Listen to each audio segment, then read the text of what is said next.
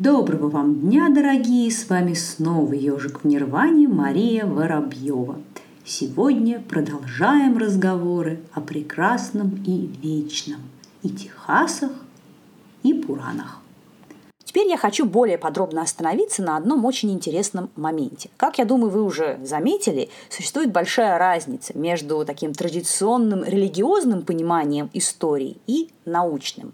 Ну вот с одной стороны, да, с точки зрения традиции, Махабхарата, написанная в Ясы, и Рамайна, написанная в Альмике – очень-очень-очень давно, да, там в четвертом тысячелетии до нашей эры, а может быть и ранее. И с другой стороны, скажем так, более гораздо более современные, но тем не менее все равно очень старые датировки, которые предлагаются учеными, и они, безусловно, все сходятся во мнении, что и и Техасы, и Пураны – это тексты, которые складывались в течение очень длительного времени. Естественно, они не могли быть написаны одним человеком. Это, скажем так, групповое сочинение, совместный труд, длившийся века. Эта, эта тема, этот момент, он характерен не только для такой индийской классической литературы, поверьте. Если мы обратимся к иудаизму или к христианству, там абсолютно то же самое, к исламу то же самое везде мы встречаем эту разницу между традиционной религиозной историей и научной.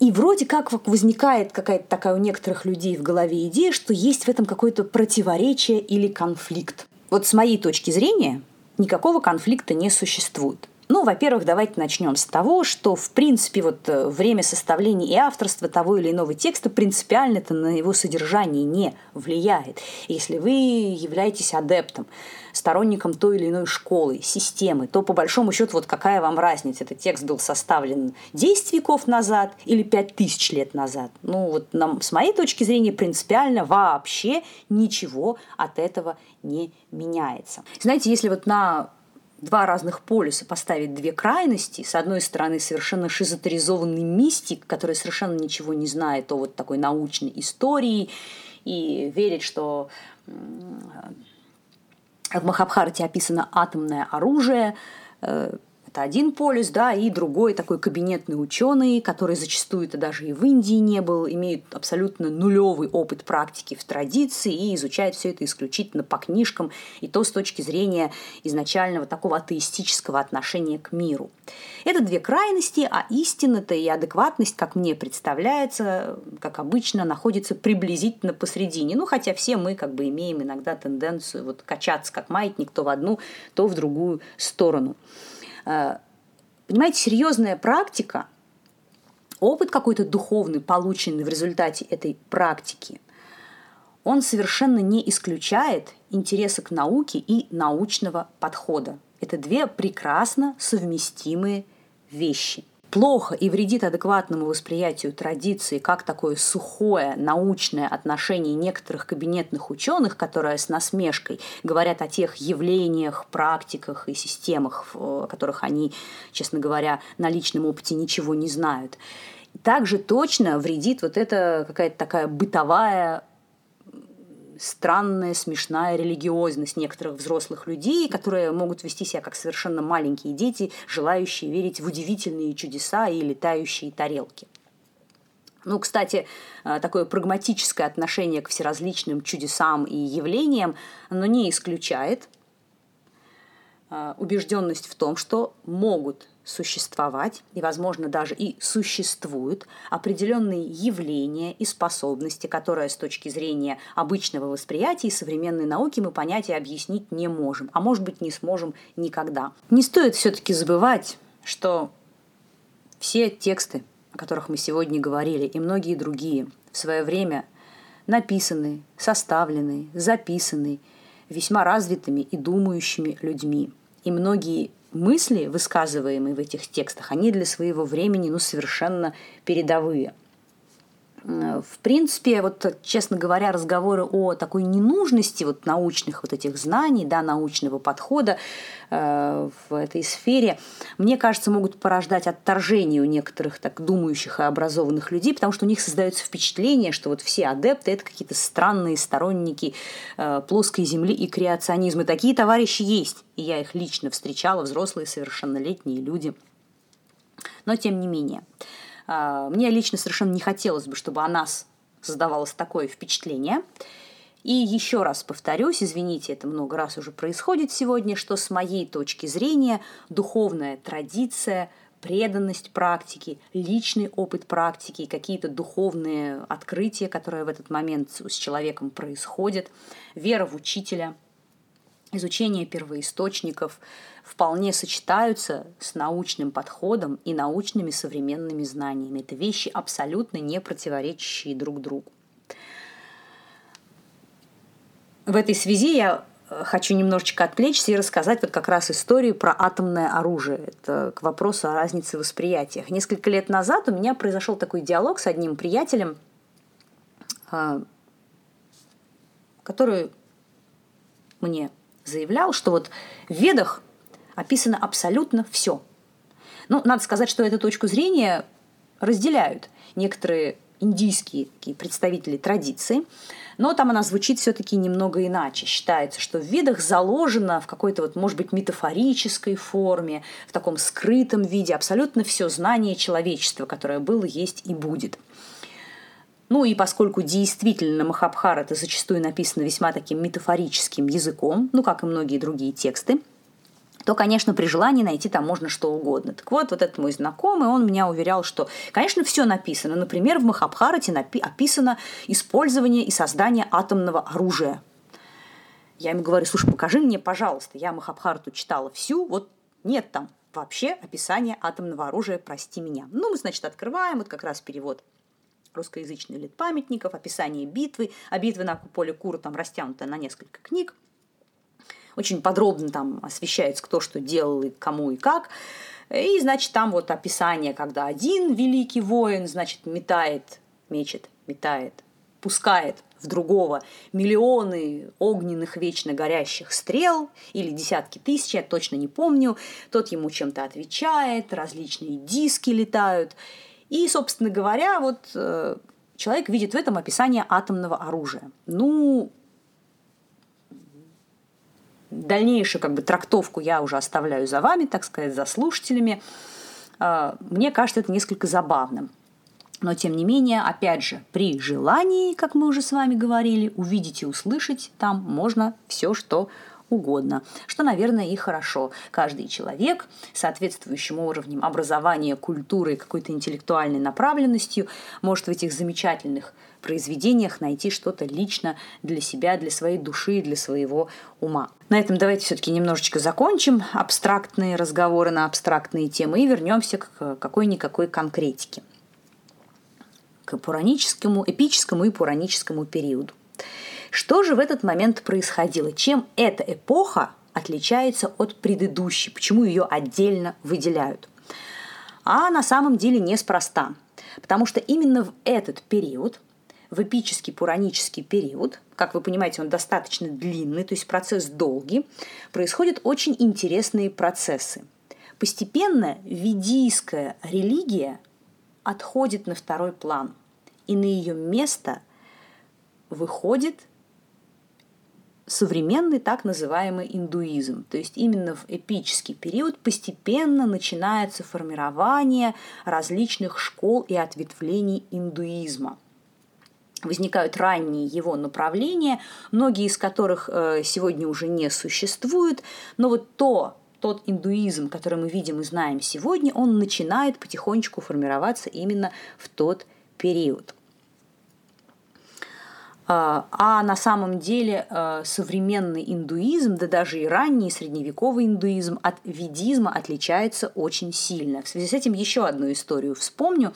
Недавно на просторах интернета я прочитала э, ну, такой пост от одного человека, что вот замечательно, есть, конечно, вещи какие-то э, постоянно меняющиеся, но замечательно, что есть вещи вечные и неизменные. Вот, например, пуджа – посвященная Шиве, Господу, она вот какая была пять тысяч лет назад, такая есть и сейчас. Это очень радует и успокаивает.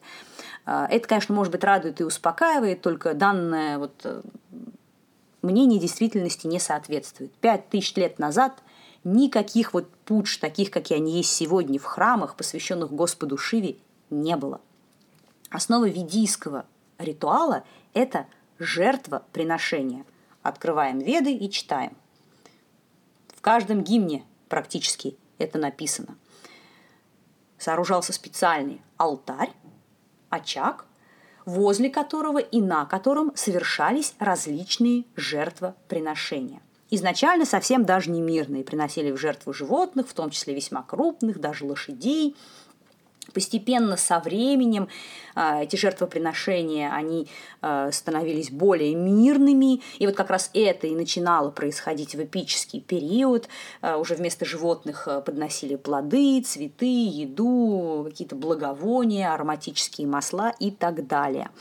Но по всей видимости, в ведийский период не существовало, не по всей видимости, а точно совершенно, пудж Пуджа – это поклонение Богу, точнее, поклонение а, определенной внешней форме Бога. Мы его изображаем либо в виде статуи или рисуем и совершаем определенные ритуальные действия. Так вот, в ведийский период этого не было. Были жертвоприношения. Они, кроме всего прочего, кроме сооружений соответствующего очага, требовали огромного количества различных предметов – большого количества участников. И, конечно, ни один человек, кроме профессионалов, соответствующим образом браминов образованных, этот ритуал выполнить, эти ритуалы выполнить не мог. Они длились иногда очень долго, несколько дней, а иногда даже и месяцев. И вот сама последовательность она имела огромное просто значение, э, настолько большое, что даже, в общем-то, основной функцией главного, так скажем, надзирающего брамина заключалась в том, чтобы следить за тем, что все вот последовательности в ритуале были сделаны должным образом. Если где-то она нарушалась, это могло привести к каким-то печальным последствиям или ритуал был бы недействительным.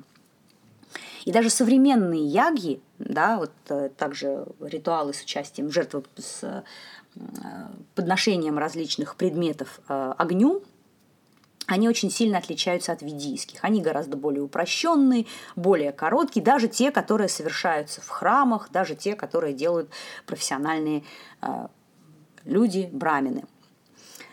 Пудж в ведийский момент не было. Это уже детище средневекового индуизма. А почему же происходит вот этот момент? Видоизменение начинается – на территории современной Индии, параллельно ведийской религии, испокон веков существовали и другие направления и традиции. Южная дравидийская и на севере тоже различные культы местных племенных божеств, которые исповедовали местные автохтонные племена. Все эти традиции определенным образом влияли друг на друга, смешивались друг с другом. С течением времени э, начали смешиваться и с ведийской религиозностью, с ведийской традицией. И в частности, именно в эпический период на территории современной Индии возникают так называемые школы и направления Шрамана.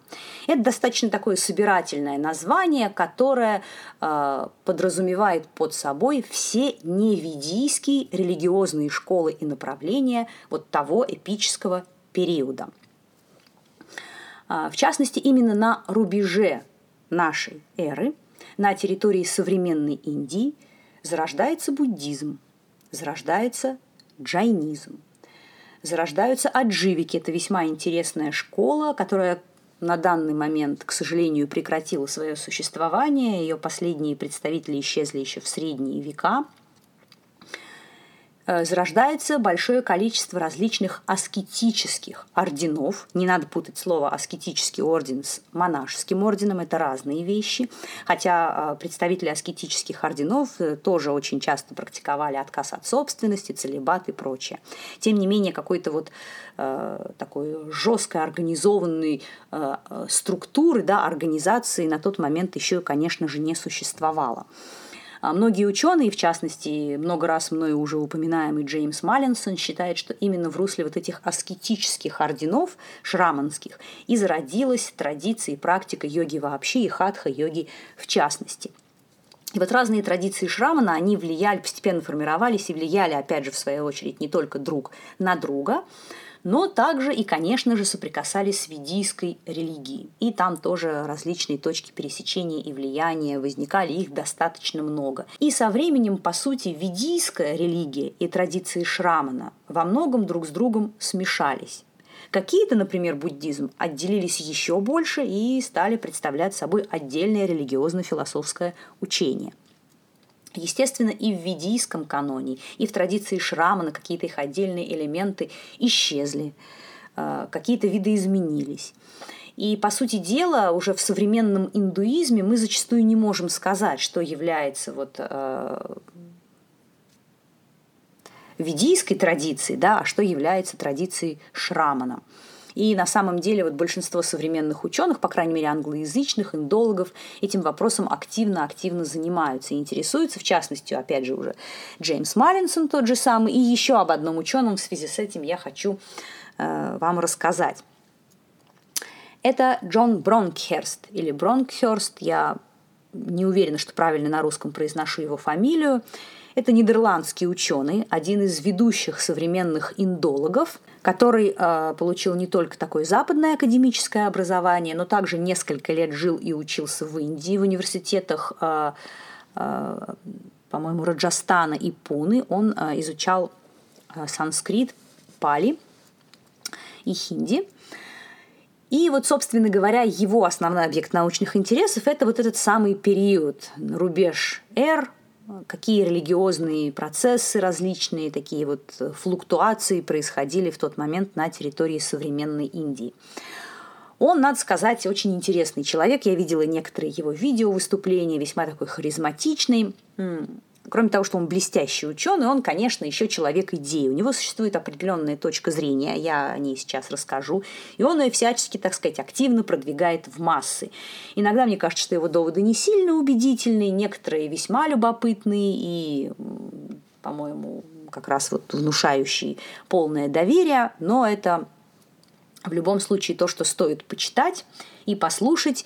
К сожалению, в нашей стране он практически неизвестен, потому что его э, работа, он невероятно плодовит, много всего выпускает достаточно регулярно. Они, ни одна из них не переведена на русский язык, а вот на английском, немецком и французском есть много всего интересного. Поэтому я вот вам настоятельно советую почитать, еще и потому, что его очень увлекательно читать. Вот э, в современном научном мире обозначилась, по-моему, замечательная тенденция, когда ученые начинают писать, причем не те, которые занимаются научпопом, а серьезные исследователи, хотя иногда серьезные исследователи занимаются научпопом, ну, простите за э, отвлечение, даже в тех случаях, когда ученые пишут научные работы и серьезные монографии, они занимаются научпопом, они делают это в очень интересной, я бы даже сказала, увлекательной форме. Вот книги, работы того же Бронкхерста иногда читаешь прям как какой-то роман, так там все в хорошем смысле слова ясным и понятным языком написано. Так вот, точка зрения Бранкхерста, я ее хочу немножечко подробно осветить. У него есть очень интересная книга, я дам на нее ссылку, называется «Великая Магадха». Великая Магадха – это э, северо-восточная часть современной Индии, и вот Бронкхерст считает, что именно в этой области возникли и развивались на рубеже эр различные традиции Шрамана, о которых я уже упоминала.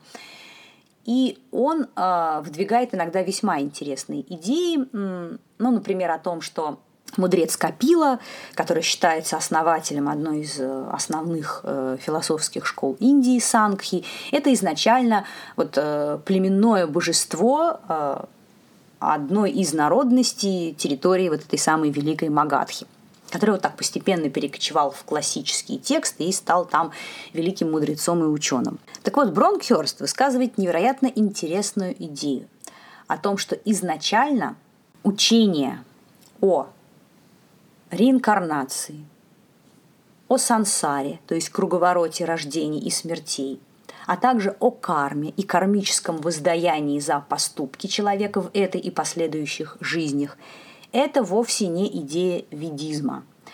Это концепции, возникшие в русле шраманских традиций, которые со временем были усвоены ведийским каноном настолько плотно, что сейчас они воспринимаются всеми как вот непосредственная составная его часть. То есть здесь мы тоже видим явную идею смешения постепенного со, времени, тради... со временем ведийских традиций и традиций Шрамана, что, в общем-то, сейчас уже нам э, весьма сложно понять, что где изначально находилось. Очень рекомендую по прочтению еще раз эту его книжку и множество других статей на сайте академия.еду. Ссылка тоже будет в описании. Его можно найти по имени, фамилии, и он, ну, много чего написал. Он занимается, кстати, изучением не только индуизма, но и раннего буддизма. И тоже достаточно много интересных работ на эту тему делал. Ну что, на сегодня давайте с вами завершим наше общение – Прошу прощения, если оно кому-то покажется несколько сумбурным, я все равно старалась. Еще раз хочу напомнить, что моей задачей не является рассказывание такой сложной академической лекции с нюансами и подробностями. Это я делаю отдельно на семинарах и мастер-классах. А здесь, в этих выпусках, моя цель – это познакомить вас с традицией в общем и целом и дать наметки, где что можно поподробнее посмотреть. Я надеюсь, с этой задачей я справляюсь. Спасибо вам большое за то, что слушаете нас. Как обычно, комментируем, подписываемся. С вами был Ежик в Нирване, Мария Воробьева. Всего вам доброго.